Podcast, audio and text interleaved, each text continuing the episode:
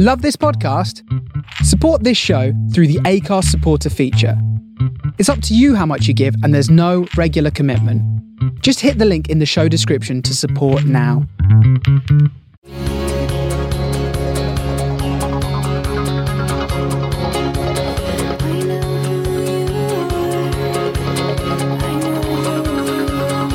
Recording. Recording. So, hey. Hi. I just got a text from a friend talking about how luscious your voice is. Really? Because See, I told you. Last week, Lucy says to me, well, this is just the Annabelle show. And I said, and then you said to me, my friends all tell me how your voice is and how funny you are. And I said, yeah, that's what my friends all tell me about you as well. Yes, I got one. What did I get? I, said, I got a luscious I voice. Our friends are sick of us. They're not going to talk about us. So no. We know why they're... My friend's not going to be like, Lucy, you have such a luscious voice. They're going to fixate on your voice. But the great thing about it is we bring such variety to this show with our voices because they're getting the American, they're getting the upscale English, you know. Upscale. The high society. Oh, God. Well, thank you. I appreciate that. I listen back to our episodes and I just am lulled by Annabelle's gorgeous voice. So it's nice to hear that I have a few fans out there, too. You've got a lot of fans. Can we talk about le- um, last week's episode? Have you gotten any flack for it? I was so nervous this whole week waiting for the other shoe to drop, as they say, from last week's episode, which was out of control. I got a little comment saying that we're getting a little too saucy for our own good. Did you get anything? No, everyone was just like, yeah! I know. I think people Wait, liked it. Wait, you said we were too saucy for our own good? My mom.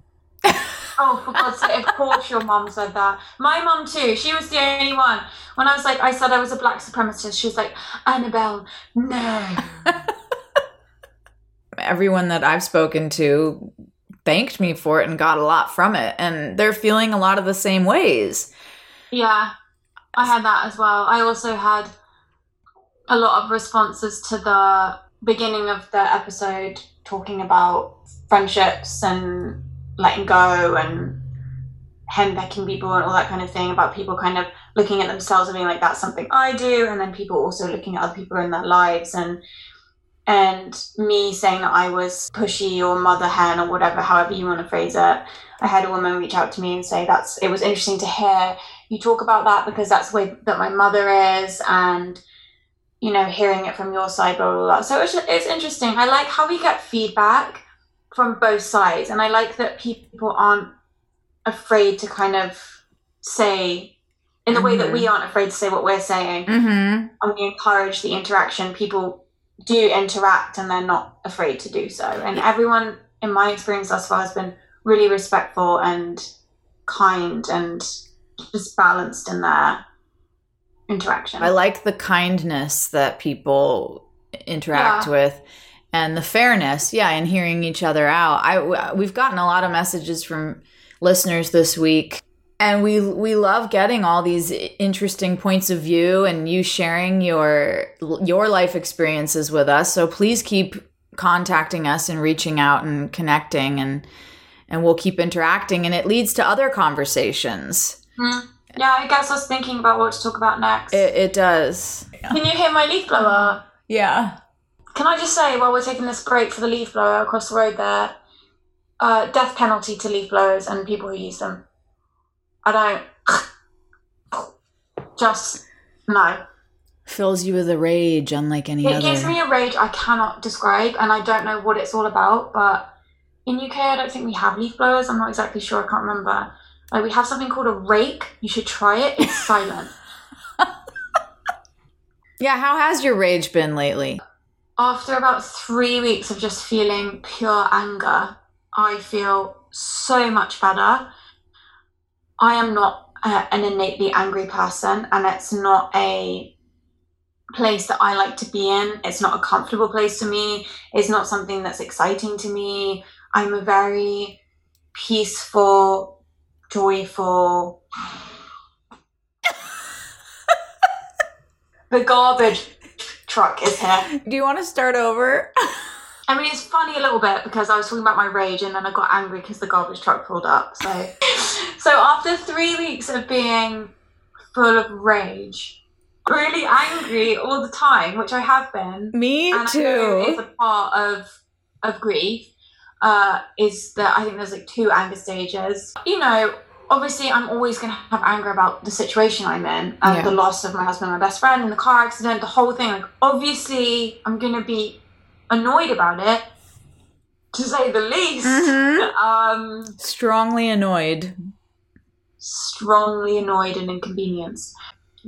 I'm not always going to feel like I did for the last few weeks. And now that it's over and it's kind of passed through me, I didn't really realize how bad it felt until it was over. And I kind of feel like I've just been pushing against something for three weeks and then I've just flopped down on the floor kind of and just in a pile. Mm-hmm. It kind of felt like, this is a weird thing to say. uh, bear with me. It's I always do. Have you ever been really violently ill? Like throwing up? Yes. Uncontrollably? Yes. Projectile. I physically felt as though I've just been, you know that feeling of when you're throwing up uncontrollably and mm-hmm. you, and when it's over, you're just like, ah, and you're sweating and mm-hmm. you're thirsty and you're exhausted and your body's depleted. That's kind of what that experience was like. Yeah. You know, I always make these strange comparisons between emotional things and physical things. I'm a very physical person, and I think maybe the type of person I am, somebody who does like to do boxing to get that anger out or has had eating disorders, self-harm, all that kind of thing, that is a type of person that has to physicalize emotions. So that's why I do that. I think that's why I explain things in that weird way. Just imagine an angry troll rummaging around the world for three weeks, just throwing up everywhere. Mm-hmm. That's how I felt. So that's been fun. And now that it's over, I feel very tired and very relieved and glad that it's out my system. And I think with all the chat that we had about anger and, and letting things pass through you and getting mad and all of those things, that all really helped me because I was able to face it and confront it. And I think anger can be quite a shameful reaction for a lot of us. It's not nice to be angry. You know, you're meant to rise above it and take the high road and all of those things. You can't always do that. And in this extreme situation I'm in, I, I couldn't, and it's not the healthy thing to do. So just got to let it rip. I let it rip. I think what ended it for me was to say out loud, I'm angry at Ryan and Max. And I think the reason it went on for so long was because I was really resisting that feeling. And I was really resisting admitting that to myself because I don't want to be angry at them. And I, I am. I'm angry at them. I don't blame them, and I'm not I could never blame them for a mistake. You know, it's it was a mistake. Yeah. But I think it's natural to go, well, you didn't need cigarettes and, you know, you didn't need to do this and you didn't need to do that and all of that stuff. So I think once I kind of admitted how angry I felt towards them, I was able to move through it and on from it. It's not nice for me. I don't want to feel angry towards anyone, let alone them. We spend a lot of time in denial about our anger, and that's really harmful to our lives. Yeah. Yeah, very. I mean, it just eats away at you, and that's why I think I felt the way I did and why I felt so violent, just just it, it was a violent feeling. Yeah, because it was trying so, to come out. It was purging that anger, and then by uh, by acknowledging it, that's all it wanted. That's all our emotions want. They you don't. I wanted. That's all. Yeah. I wasn't able. I was finding it hard to give that to myself. You don't need to change anything about the way you're feeling. I think that's the mistake we make, is we don't know what to do with these feelings because we feel like we shouldn't have them, like you said, like they're wrong. You judge your anger, so you push it away and you try to change it, into something else, but it doesn't need to be changed. It just needs to come to the surface, and it needs you to go, hello, come on in, sit down on my couch, stay a while. Would you like a cup of tea? And when you invite it in and you make friends with it, you realize, oh, okay, there's nothing I need to fix or change. It's mm-hmm. fine. And it just wants to stay a little bit and be acknowledged, and then it'll leave. Yeah. And with that, I think, as we've said before, don't believe everything you think and feel. Just because you feel something doesn't mean it's right, doesn't mean it's sticking around. Like you said, maybe it's just passing through. Um, it's all just passing through. Yeah, so I think that that's important to say that again. I don't know why I feel that's important. I just, I just think it is. I think it's important to remind myself and ourselves that, you know, like last night I woke up at three in the morning, and my sister and I always talk about this all the time because she wakes up a lot in the night as well. And she, I don't think she'll mind me saying this. Okay, so she wakes up naturally. She doesn't like to have a lot of sleep, but she also wakes up because she has ghost visitors. Okay. Like, she's had them her whole life, and they're the same people, and they stand over her bed and wake her up. Wow. For what? Do they want to party? They just are there. They just... staring.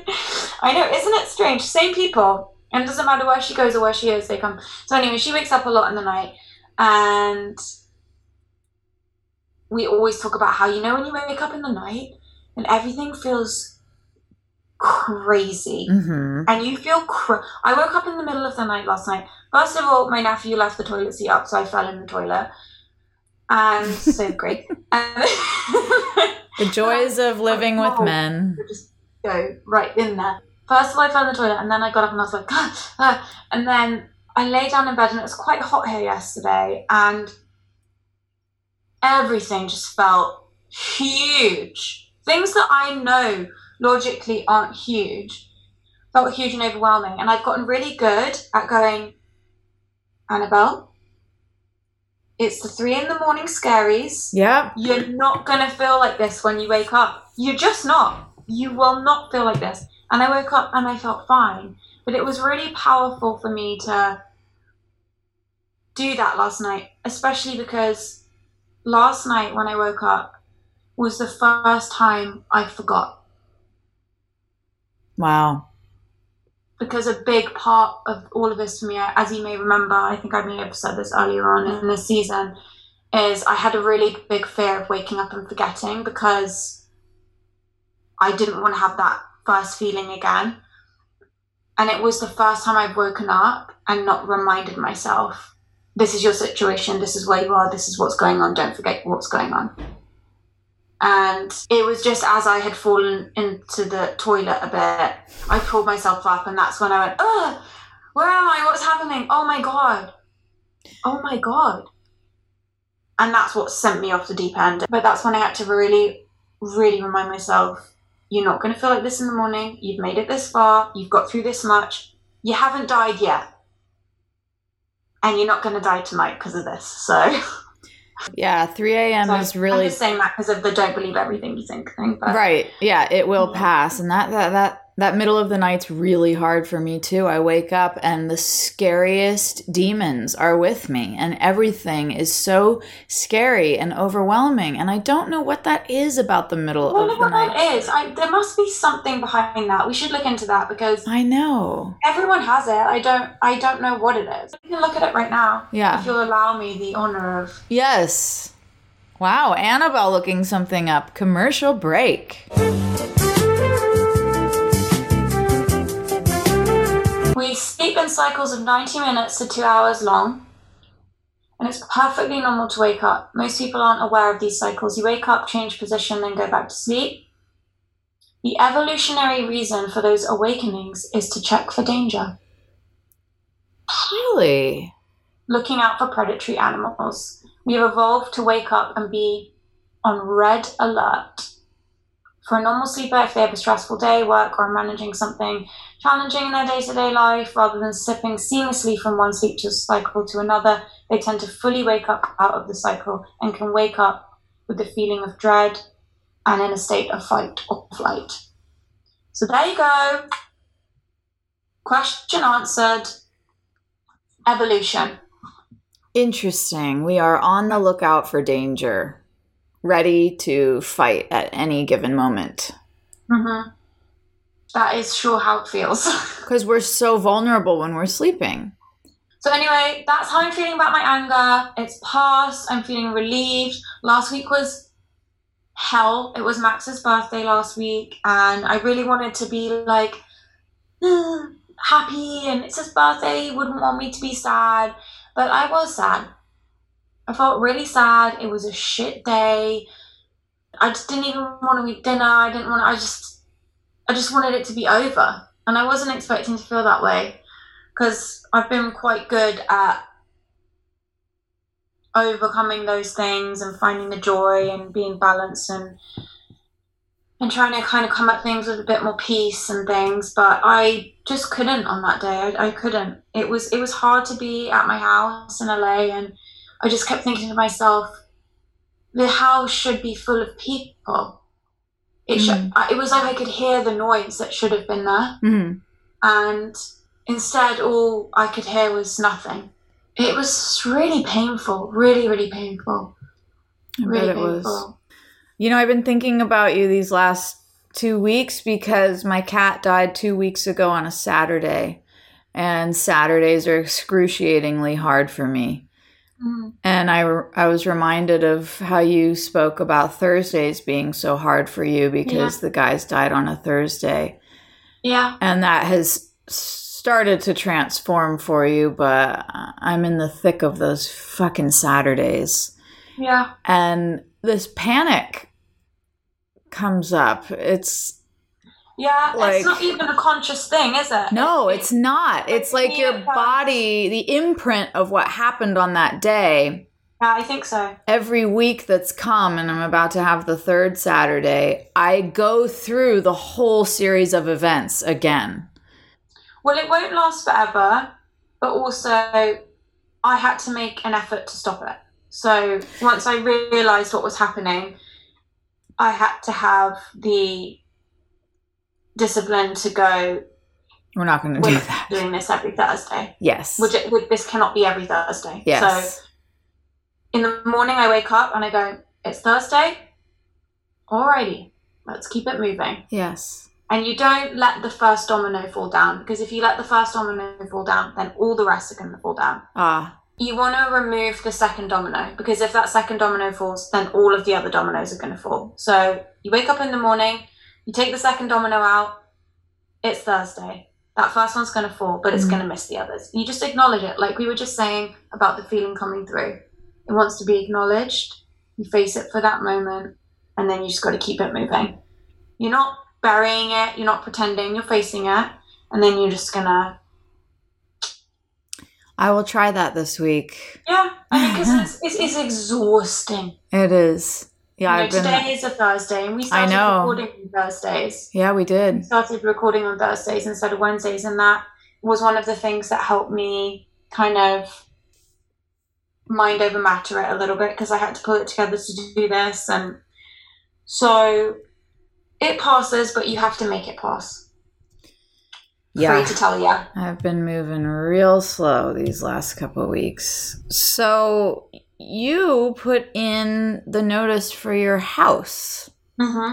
which is yeah. going to be a massive change for you and for all of us. How's that going? Um, it feels terrible, unfortunately. I think while I'm not being forced out of the house, I, I just can't justify the expense. Mm-hmm. And I love my house. I love how I made it. I can't, I can't justify it. That's the thing. It's, it's such a lot of money every month. And, and if it wasn't for that, I would, I would probably keep it longer, because I don't feel quite ready yet, but I've got Ryan's voice in my ear telling me it's too expensive. Yeah. Uh, well, when you yeah. told me that, you told me that that was gonna, that was now in the works. It, I've been thinking a lot about home, and we touched on it in a previous episode talking about creating that wherever you go. And it got me thinking, what is it that creates a home? Because wherever you go next, you're going to create your next home. What is home? Is it stuff? Is it the people? Is it the actual building? Is it a feeling? What is home? So I get really attached to buildings, really, really attached to buildings and places. And I wish I wasn't like that, because it has made things easy for me. I wish I could be one of those people who's just like, ah, fuck it, it's just a house. But, you know, for instance, with my family home, Grenville Hall in England, I feel like I'm made of that building and it's made of me. I feel like I am in the bricks. And the thought that we may have to let it go, which is a whole another conversation, we, we may have to let that house go, is is so painful to me, and such a unbelievable grief, truly an unbelievable grief for me. And I know that we can create that energy and that environment that is so special to Grenville. It's always been a place where people come. We've always had people coming through. We've always had people staying and living there, and it's always been full. My whole life, the house has been full. Mm. And we've got chickens and ducks and horses and nature and all of this. And it's just really special. People feel safe there. People come there from all over the world to to just be. And my mum's garden is beautiful. And, you know, it's on the South Downs. It feels very, there's an ancient spirit to to it, and it's a very healing place. I want to believe that we can do it somewhere else. I just don't I don't believe that we can with that one. I think Grenville is a is a once in a lifetime place, and I know that we can take that energy and we can take that love and and that vibe anywhere. But I think that sometimes it's both. I think sometimes it's us and sometimes it's more than just us, yeah, you know. And it's all of it, isn't it? I think it's all of it. You know, I, I can say for Weldon, the place where I live now in L A, that's us. But, you know, there are other complications to it for me. It's, it's easy for me to let go of that building, that shell. It's just what happened there is what I'm attached to. Mm-hmm. Um, I think that ultimately home has to be you. It does. It has to be the self. Did you ever get that? Always. You're in, you're in your house and you feel homesick for a place that doesn't exist. Always. I've always struggled with that. Always felt that maybe it was a past life thing. Some strange things happened to me. It still happens. This has happened forever. I will be touching clothes, and I'm showing on the on the camera that we have. I'll be folding clothes, doing this, and I'll stop in the middle, and I will have this wave come over me. This physical thing happens where I feel so homesick that I can't breathe. Only then do I realize that I was touching clothes. So it's something about the clothes for me ties in with this utter alone, utter seclusion and isolation and such deep homesickness for a place that I'd never been. When I was two years old and my dad left the house when my parents got divorced, my mom would walk in and I would be sitting on the floor, and I would have taken all my clothes out of all the drawers in my bedroom. I don't know what I was doing. I don't know. Maybe I saw my dad packing to leave and I wanted to go too. So I was getting my clothes out. My st- I know it is sad. My stress came out in that situation as taking all my clothes out. I don't know why. I don't know well, what. I mean, and that's what it is. It's not a past life. It's this life. Yeah. That's really sad. I hate that story. But I don't have any memory of my dad exiting my life. So I've always searched for something else that it could be. But I that's that's what it ties back to for sure. Are you sentimental about clothes? I hate clothes. I hate clothes. I don't like shopping for clothes. If I walk into a clothing store, I get a headache and I, I can't shop for clothes. Can I be a personal shopper? Please. Put me in a bookstore. I can, I can, you know, shop all day, but I really don't enjoy clothes. I don't enjoy dressing myself. I I hate all my clothes. I've got a closet full of clothes, but I never have anything to wear that I feel good in. I know. How did I not know this? This, I, is, this is one of my passions. It's really? People, yeah, one of my passions is, well, clothes is a huge passion for me. And making over people's wardrobes, organizing them, creating outfits for them with what they have, figuring out what they need, and piecing together basically their own personal kind of capsule collection of outfits that they know that they can wear. Mm-hmm. And then they get used to those, and then they know start knowing how to bring other things into that look, and then they start learning how to build their own looks. And it's something I love doing, and I've done for so many friends and family, and I would be obsessed to do that for you. I would really love that because I, I don't would... enjoy it at all. No, I know – l- luckily I know how to dress my body because, look, here's what happens with girls – we see something on another woman and we think, ooh, I want that. If you look on the street, if you look at people, they are completely blind. It's body dysmorphia because they don't know what they look like. They're just slapping yeah. on their body what they've seen somebody else wearing, and they're totally unaware of what works for their body. So luckily, I think I have a pretty good grip on how to dress my body. For being five foot two, one hundred ten pounds, I'm short. So I need to wear long, slender lines as much as possible. I can't wear a, pa- a high-waisted pant that cuts my torso even shorter than it already is.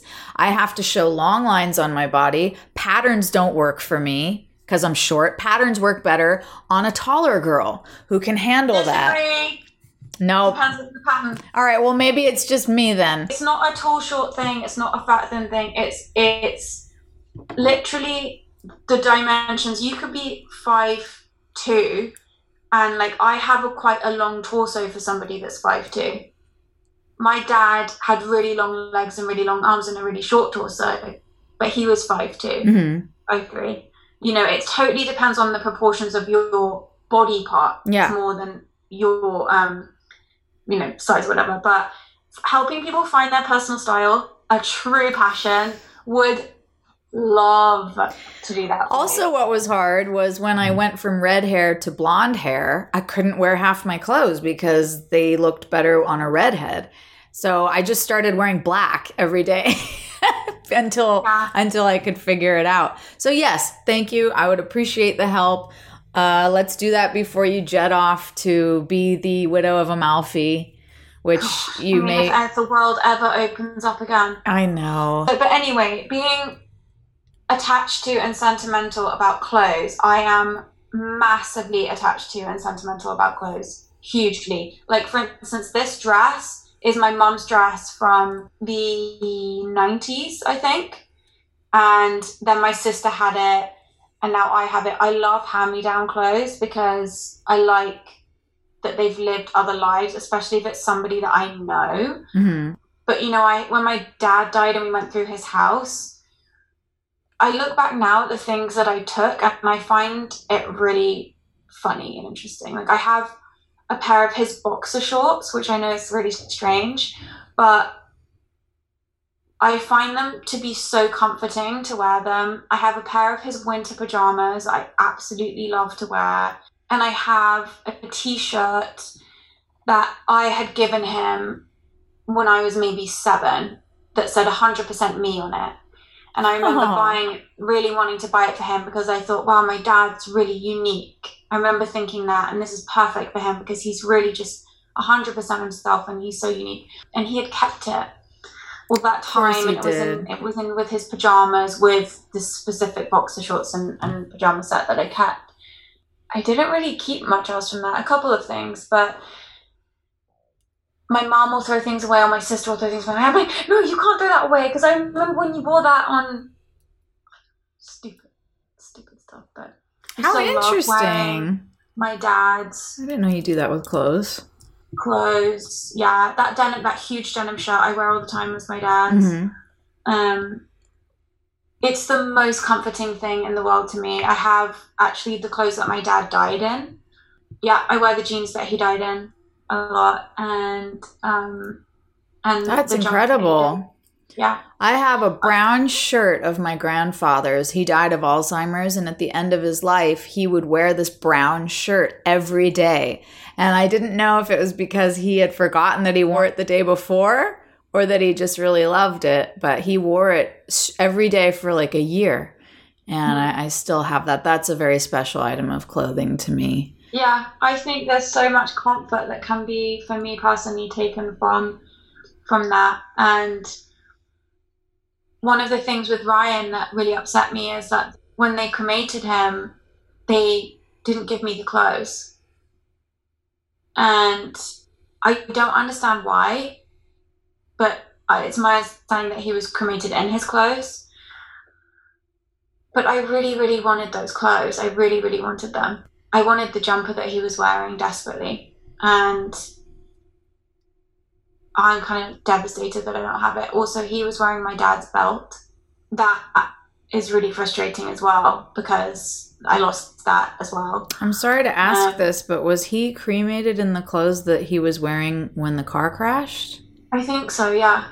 Okay. I think because, and sorry if this is going to upset anyone, I'm just going to let you know, I'm just going to talk about the crash a little bit.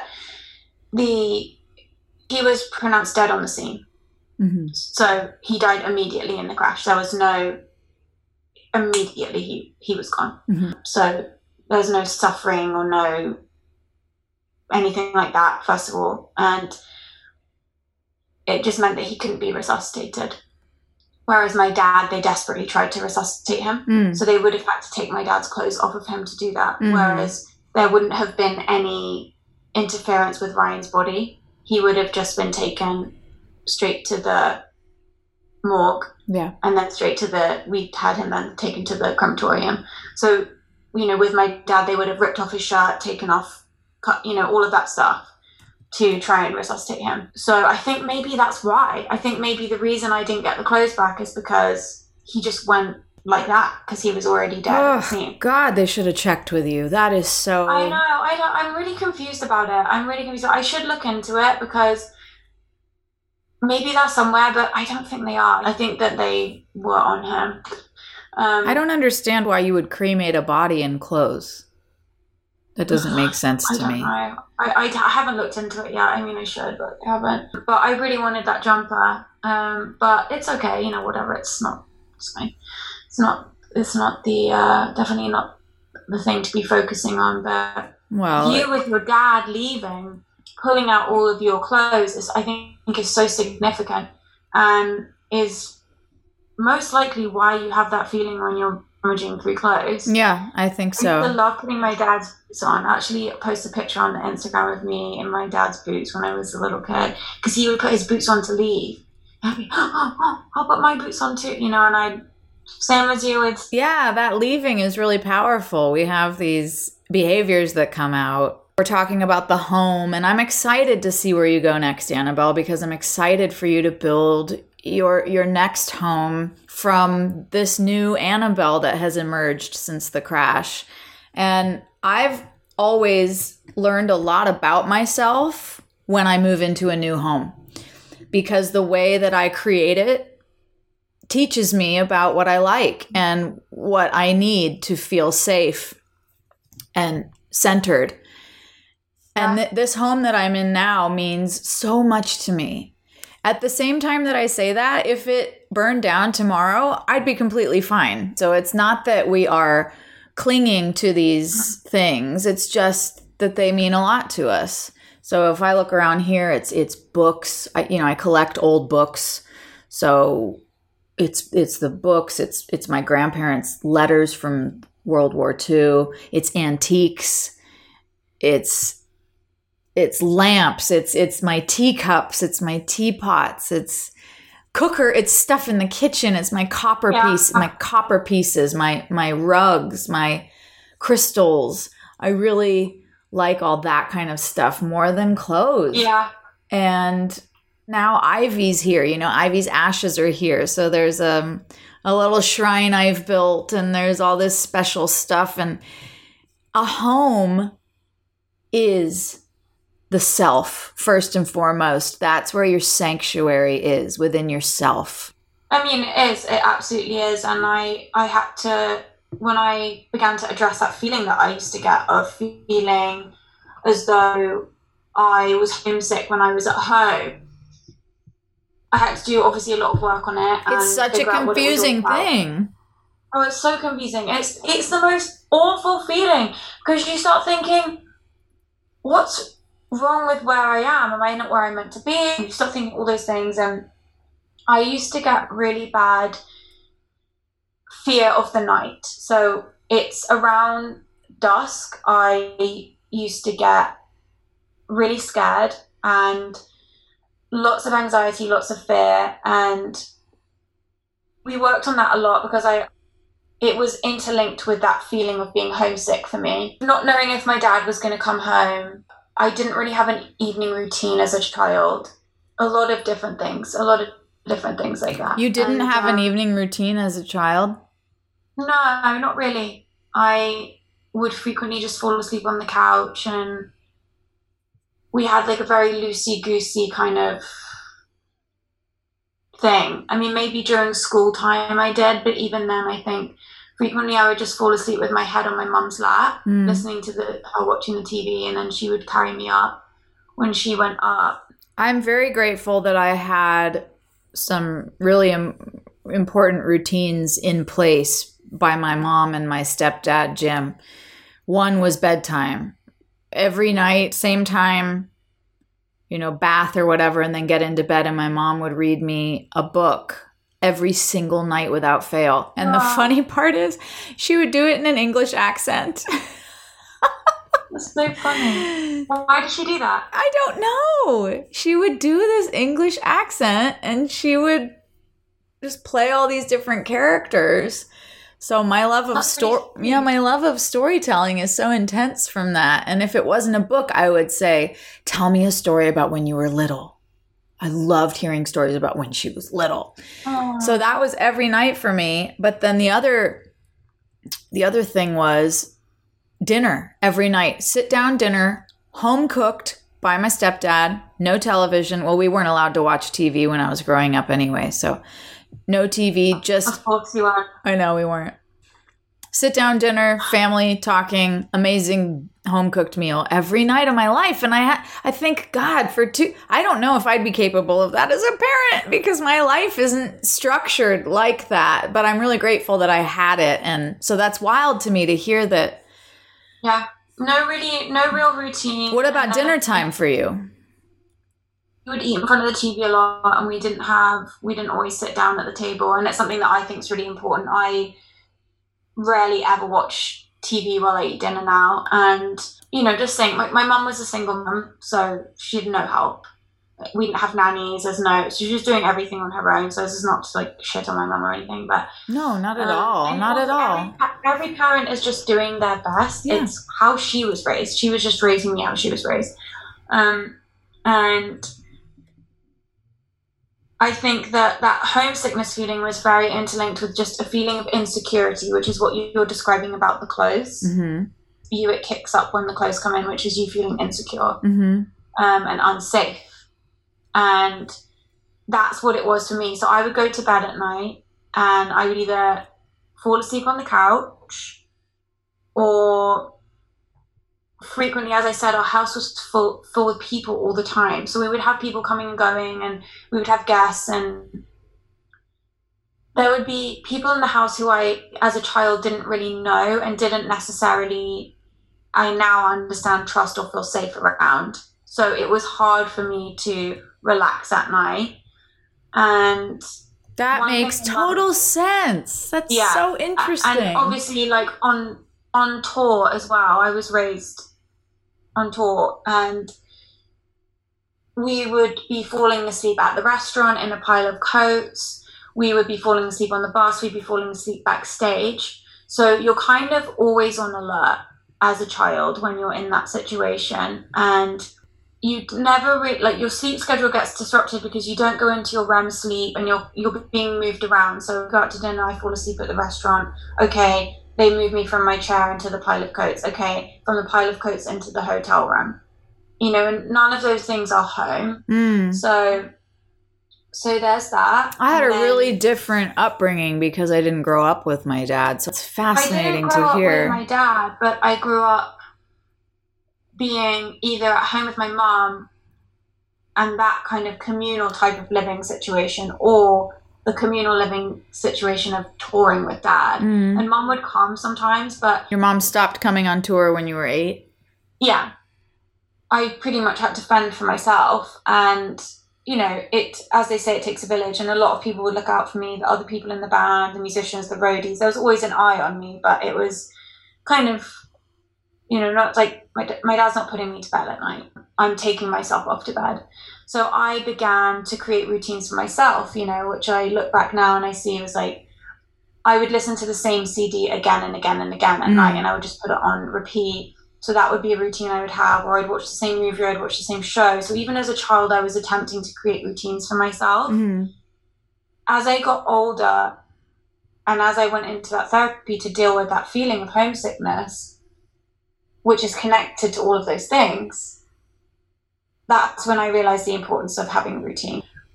There are little signifiers of bedtime for me is my bubby, so my hot water bottle. Mm-hmm. Yeah. I call it a hottie waddy body. Hottie watty body. My lavender oil. My nighttime tea. Putting my lip balm on. And I put the lamp on before it gets dark.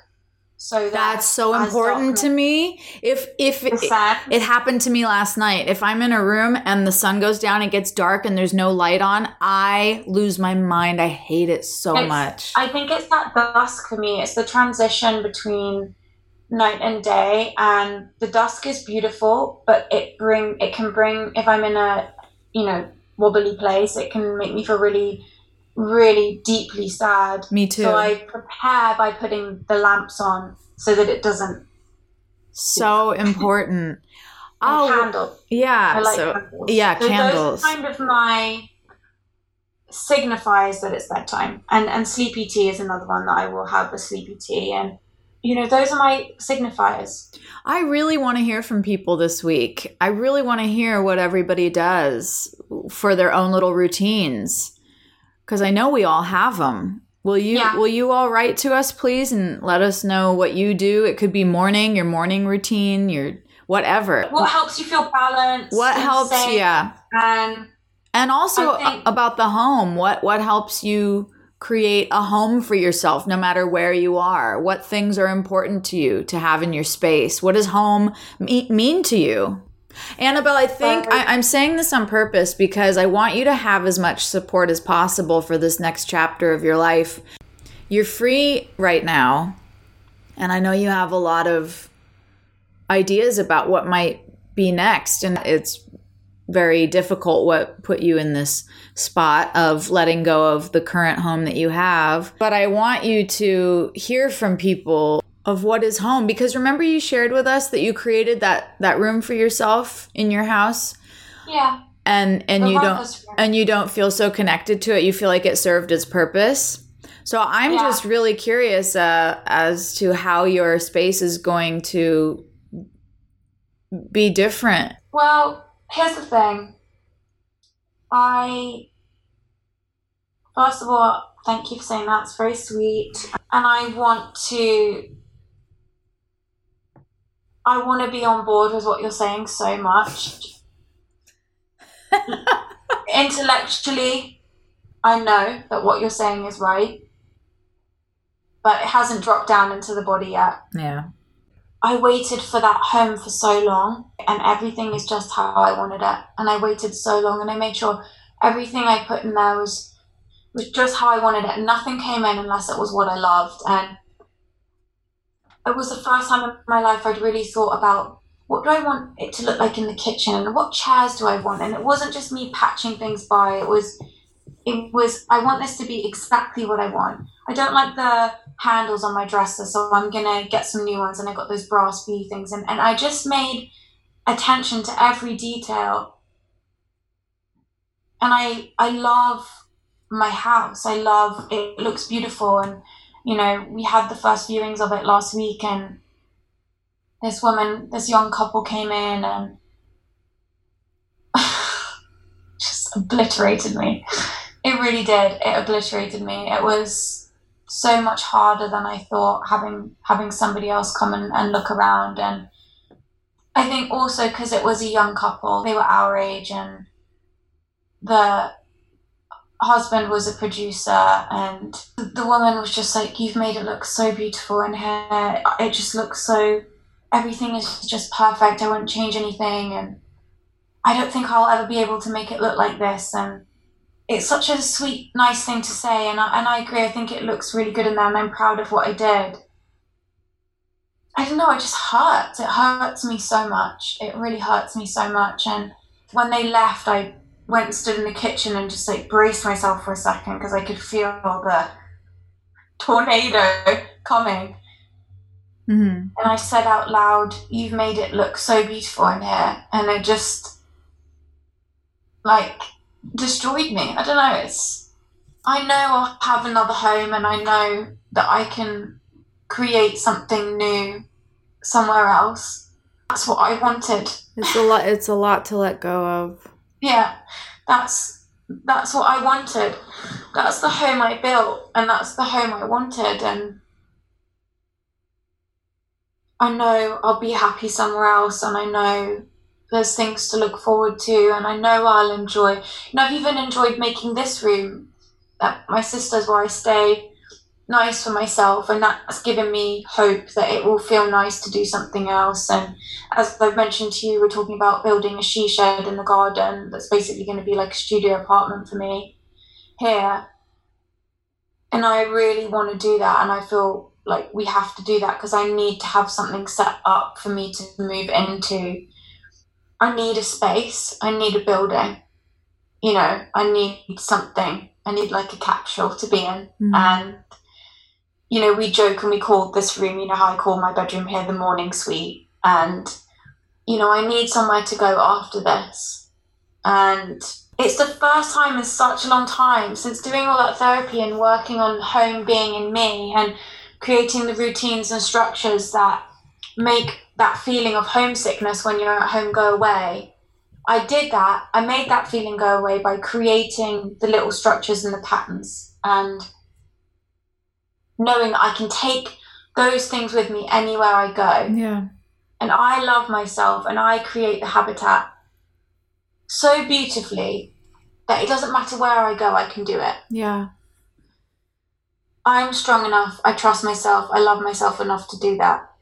But since learning that skill, this is the first time I've been challenged in that way of, now the building is going now.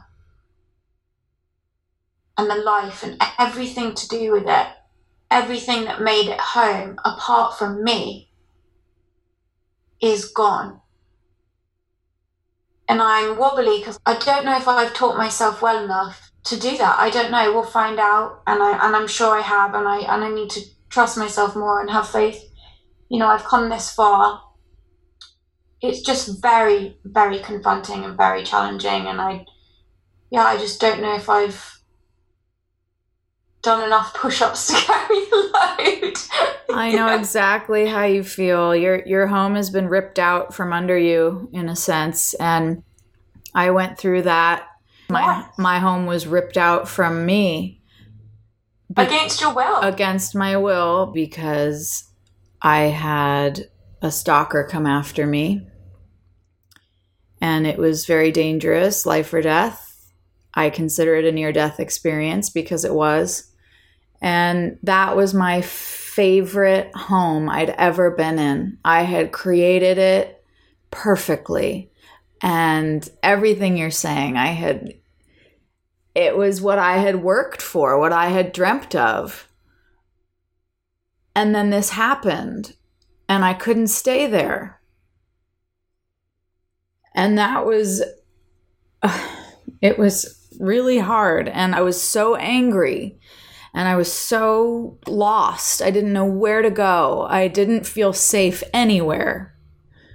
I still struggle with, with P T S D from that situation.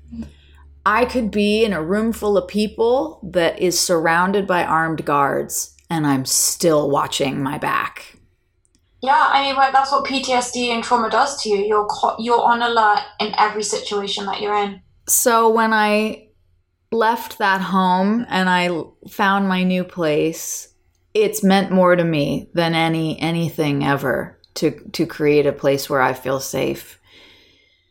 And I didn't have that knowingness before. Yeah. I've been in situations where I wasn't in a safe place and I had a bunch of roommates and people would be coming and going. Kind of sounds like what your childhood was. I mean, don't get me wrong. I, for me, I love that. I love living in a community. I know you do. And you grew up that way. You grew up like a traveling gypsy in that way. That's an amazing way to grow up. And it's really made you gravitate towards that communal Com- lifestyle community thing. Yeah. I had kind of the opposite. Nobody ever came to our house. We were very private. And now I take privacy very seriously. I take mm. yours very seriously. I take mine very seriously. I respect people's privacy. And if mine is not respected, I'll choke a bitch, because you yeah. don't, you don't fuck around with people's homes and their privacy. Well, that's very important for you because of the experience that you've had. You know? The experience I had made it personal to me, but mm-hmm. always before that, I remember standing one day at my uncle's house, and I had gone to my car to get something, and the gate was open out to the street. And this, you know, Hollywood sightseeing bus pulls up, and I turned around. I stood there in that driveway, and I flipped my middle fingers up until that gate closed, and I ruined all their pictures. And, well, it probably made their pictures better, actually. So, can you just say, say why they were there? Because uh, oh, it's well, like your uncle's not just like Jim the Baker. Down no, the my uncle's not Jim the Baker. My uncle is in a, a little band called the Beatles. So, you know, Ringo, peace and love, peace and love. I'm warning you with peace you and love. You should have warned them. You should have fucking warned them with peace and love to fuck off. I warned them with uh, little more than peace and love. But I, I think those bus things are so demented. They I'm are like, evil. Driving up to somebody's house and looking at them being like, my God. And can I just tell you that they're lying? Because I took one once with some friends who were from Indiana. And so I got on one of those stupid buses and I rode around town, and they'd pull up in front of a house and they'd go, and here we have Bruce Willis's house, and here right next door lives Demi Moore. And everybody's taking their pictures, and I'm just going, uh, no, they don't live there. I know Demi, and she doesn't live there. There's a house around near where I used to work, and the buses would always sort of go and be like, this is Bruno Mars's house. And it's like, his niece lives there or something because he bought the house. It's like, he bought it. I know, I know. But I didn't want to burst the people's bubble who I was with, yeah. so I kept my mouth shut. But I've always been disgusted by this privacy thing. And now, yes, it's become very personal to me. I've gotten in fights before yeah. with friends. On Facebook, you can check people in somewhere to a party or an event. You can check them in when they arrive. This girl I know was doing that to me. I said, don't you dare check me in somewhere on Facebook. If I ever post about where I am, I do it after I've left. Yeah. Don't you ever do that to someone else without their permission. You don't know who is looking at them. With social media, it is a jungle out there, you guys. Be careful, because people are watching. They are. I never gave a shit about any of that stuff until I met you. And then I started thinking about the fact that you had a stalker and the stories that you told me about, and I was just like, because I'm always like, I'm here doing this, here I am. It's like, come and kidnap me. And I don't do it anymore. I don't do it anymore because you can't. Scared the shit out of me. You so can't. She told me scared the living shit out of me. Everyone also has to be careful. I never really thought about other people's privacy either. I mean, I do it with my family and stuff. My family and friends are always giving me shit because I'm always like secretly filming them and whatever. But I'll I'll usually post it later now, and I'm really aware of like what's in the background, what's going on, who's there and all that stuff in a way that I never was before. And I think as you were raised with a lot of privacy, I wasn't. Not just the way that my mum raised me at Grenville and the house and the tour bus and all of that, where there's no privacy living on a tour bus, but also my dad, as we've discussed before, like your dad had security and you had, you know, assistance and all this kind of thing. My dad had nothing ever. He never even closed the gate on his property. He he would give people his phone number. God. You know, he he sent a vibe out there of, I'm gonna put it all out there for you. And you're going to respect me. You're going to respect that I've allowed you this. And it's almost like the thing of lying down on the floor in front of the dog or something and, and submitting to them and, and hoping for mercy, I think, is basically what my dad did. Believing the good in people. And bless him. And I like living that way. I think that is the way to live. It is the way to live. However, when it happened to me and somebody came after me for my life, uh, I, I I changed my stance on that. Yeah, I think just now, well, now having this conversation, it's really making me think about, I've been so focused on the logistics of moving and the trauma of of letting that one place go. I think I really need to focus on how I'm going to handle the next step and prepare myself massively to inhabit a new space. And I'm going to have to stick to those routines, and I'm going to have to really, really kind of nest externally in whatever my next environment is, but also nest internally as well, so that I'm not kind of sideswiped by this experience. Because I think, you know, if I try and move forward in time, and I, you know, I've done this a million times in my head. I've, over the, since the day that the crash happened, I've been imagining taking things off of the walls, emptying the cupboards, throwing things away. You know, last time I was at the house, I made a commitment to myself that I was going to fill up a giant trash bag with things. And some of those things were Ryan's things. I, I can't take Ryan's shaving cream with me, you know? Yeah. Yeah. Would I like to? Would I like to just keep everything as a museum and memorialize everything for the rest of all time? Yeah. Max's bathroom cupboard, as I had shared last week in my group chat, is I love going into Max's bathroom and opening his cupboard. And they didn't empty that when they came and took his things. And his fake tan is in there. His self-tanner cracks me up. There's like three different types of fake tan. I've opened and his like cupboard and seen that tan a couple times. It makes me laugh every time. It's so well, funny. I threw one of them away. I kept one and I threw one of them away. But, you know, I like to go in there and look at it, and I, I touch the things, and it's silly maybe, I don't know. But I've thrown things away and I've imagined the movers coming, and I've done that part. But I think now, having this conversation, I'm realizing that I need to start visualizing coming home to wherever is next that day, whether it's this room in this house, or how, what am I going to do that evening? How am I going to wake up the next day? And, and start kind of visualizing that, so that it's not just a drop off and blackness after I move that day and put shit in storage or whatever I'm doing. That there's not just blackness after that. I mm. need to start mentally preparing for that week and that day and that night, and I'm visualizing it so I can move into it with a, a little sense of safety and, and, and preparedness. And a tool that I find really, really helpful is when I have something coming up on the horizon that is scary for me.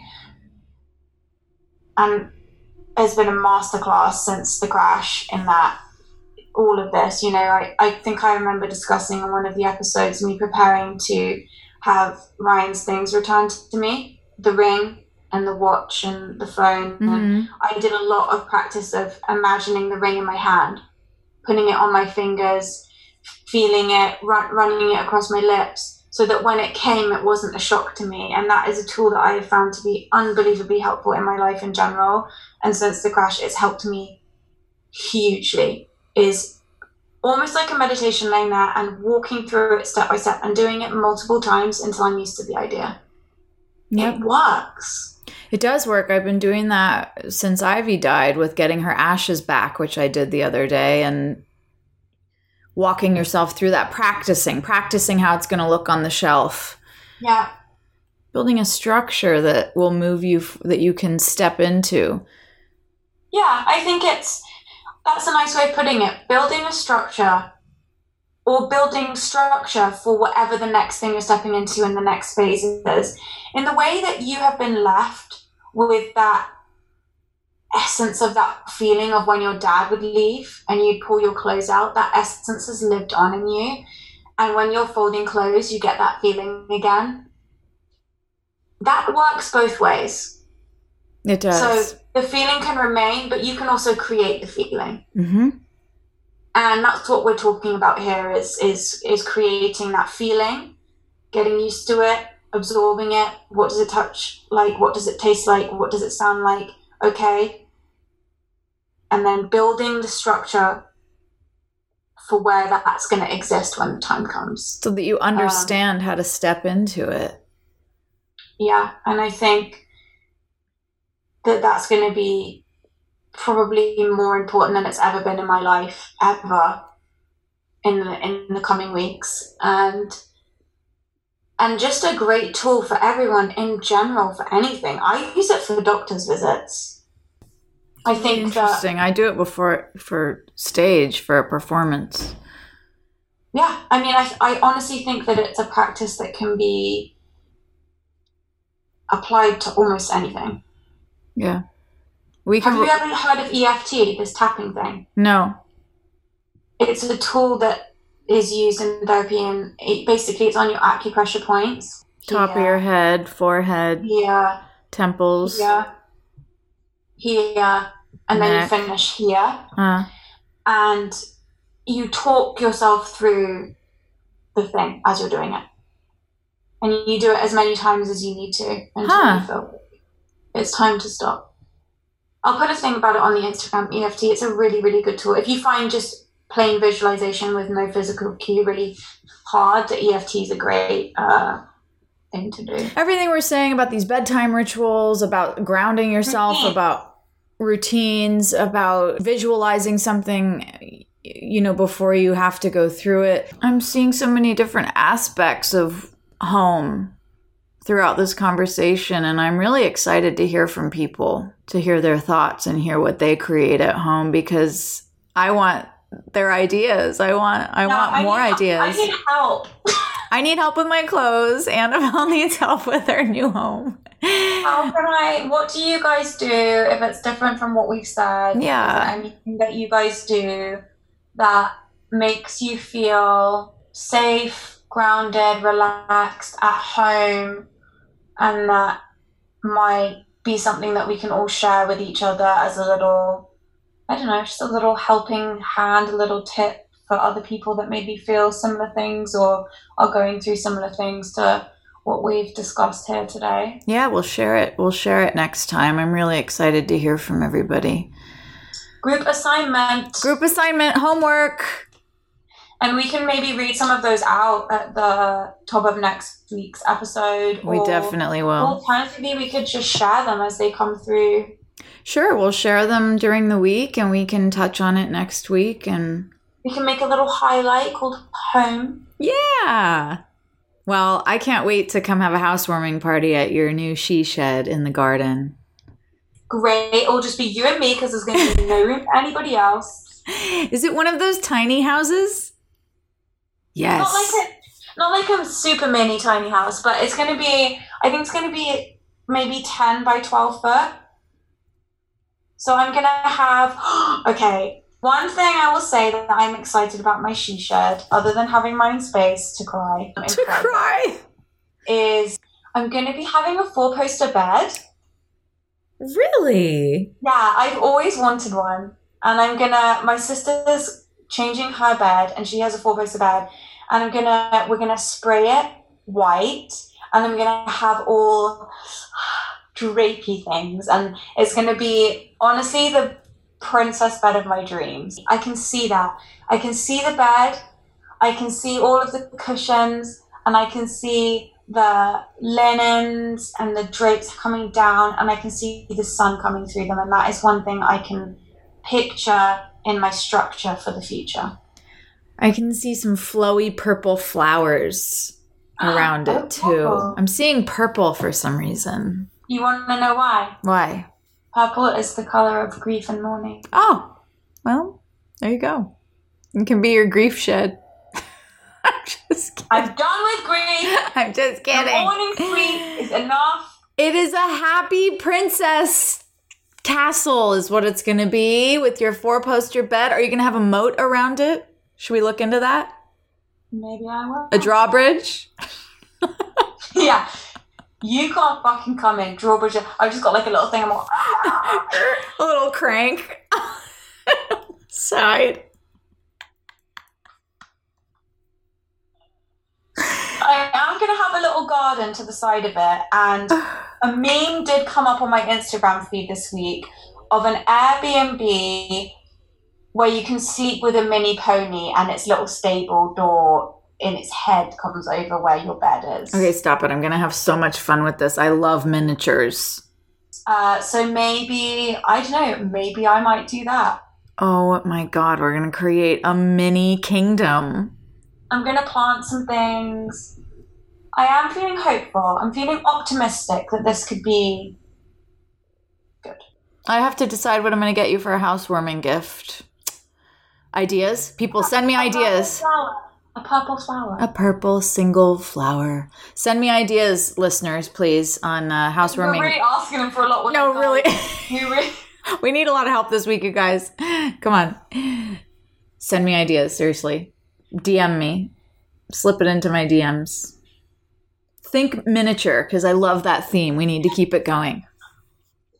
I love miniatures because why? Because they're cute. Don't start on me with cute. I'm leaving. You can never leave. I felt really bad the second I said that, because we were talking about being abandoned when we were little. I'm sorry I said I was going to leave you. I'm not leaving. As I always tell you, what do I always tell you when I walk out of your house? I say, Annabelle, I'm leaving, but I'm not leaving. You do. That's really sweet. I love that you do that. I mean it. I love you. I love you too. And I'm leaving, but I'm not leaving. I'll see you next week. Same. See you next week. Love you. Love you.